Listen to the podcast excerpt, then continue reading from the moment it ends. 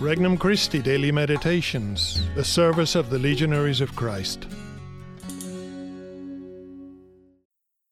An RC Meditation for January 10th, 2023.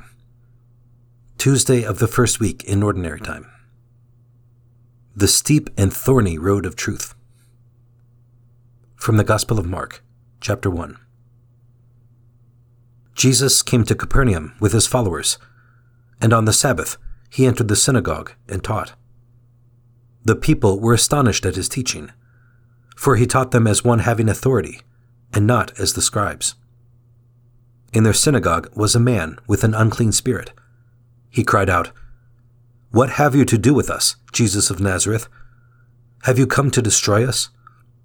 I know who you are, the Holy One of God.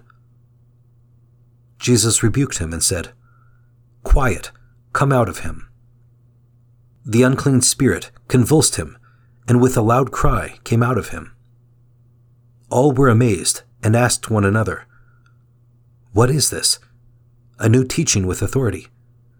He commands even the unclean spirits, and they obey him.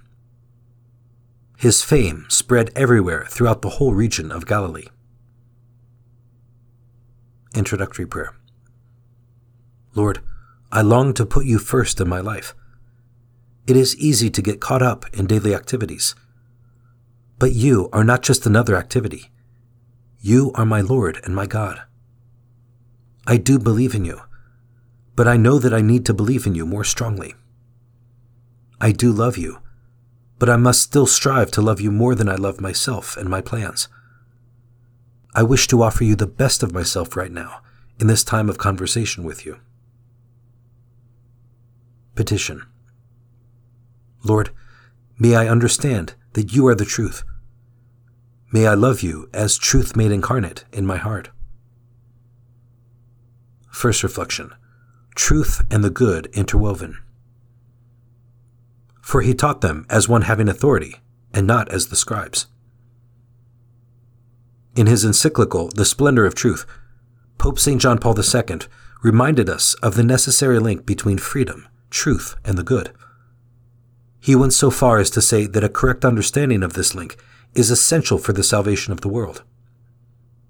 Jesus taught with authority because he was both the truth and the good. Our freedom consists in recognizing this and living accordingly. Do I sincerely seek the truth in my life? Do I sincerely seek what is truly good? Or am I conforming myself in some way to the hedonistic and self seeking standards of the world? Second reflection Multiplying our good. What have you to do with us, Jesus of Nazareth?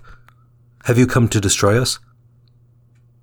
When our freedom refuses to recognize that Jesus is the truth and that our greatest good consists in loving and following him, we feel threatened.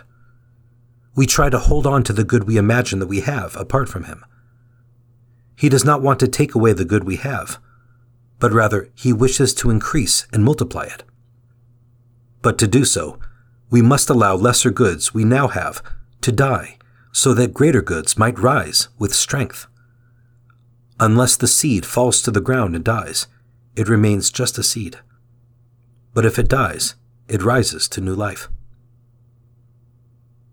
Third reflection The demands of truth. All were amazed and asked one another, what is this? A new teaching with authority. Today, we live in a relativistic world where truth is whatever we want it to be. Whatever makes you comfortable is the motto of the day. We are amazed when Jesus breaks the mold of relativism, revealing the lie hidden within it, and proclaims that he is the truth. When the gospel makes demands on my life, do I shift into relativism and believe that it makes no difference how or if I respond? If the gospel makes me comfortable, I will obey, but if not, truth can be demanding. But what a blessing it is that in the person of Christ, truth is also love, mercy, goodness, and joy. Do I love the truth and strive to live in the light? Conversation with Christ. Lord, you know how easily I excuse myself from meeting your demands for my life. I do so even while knowing that when I fulfill them, I always discover new strength, hidden energy, and untapped resources of love within me. Help me to give myself to you in love, to meet your demands, and to experience the power of grace unleashed within me. Resolution Today I will offer Christ something that is good but not necessary. By doing this, I will show my love for him and grow in self detachment, so I can be more open to the good that he wishes to give me.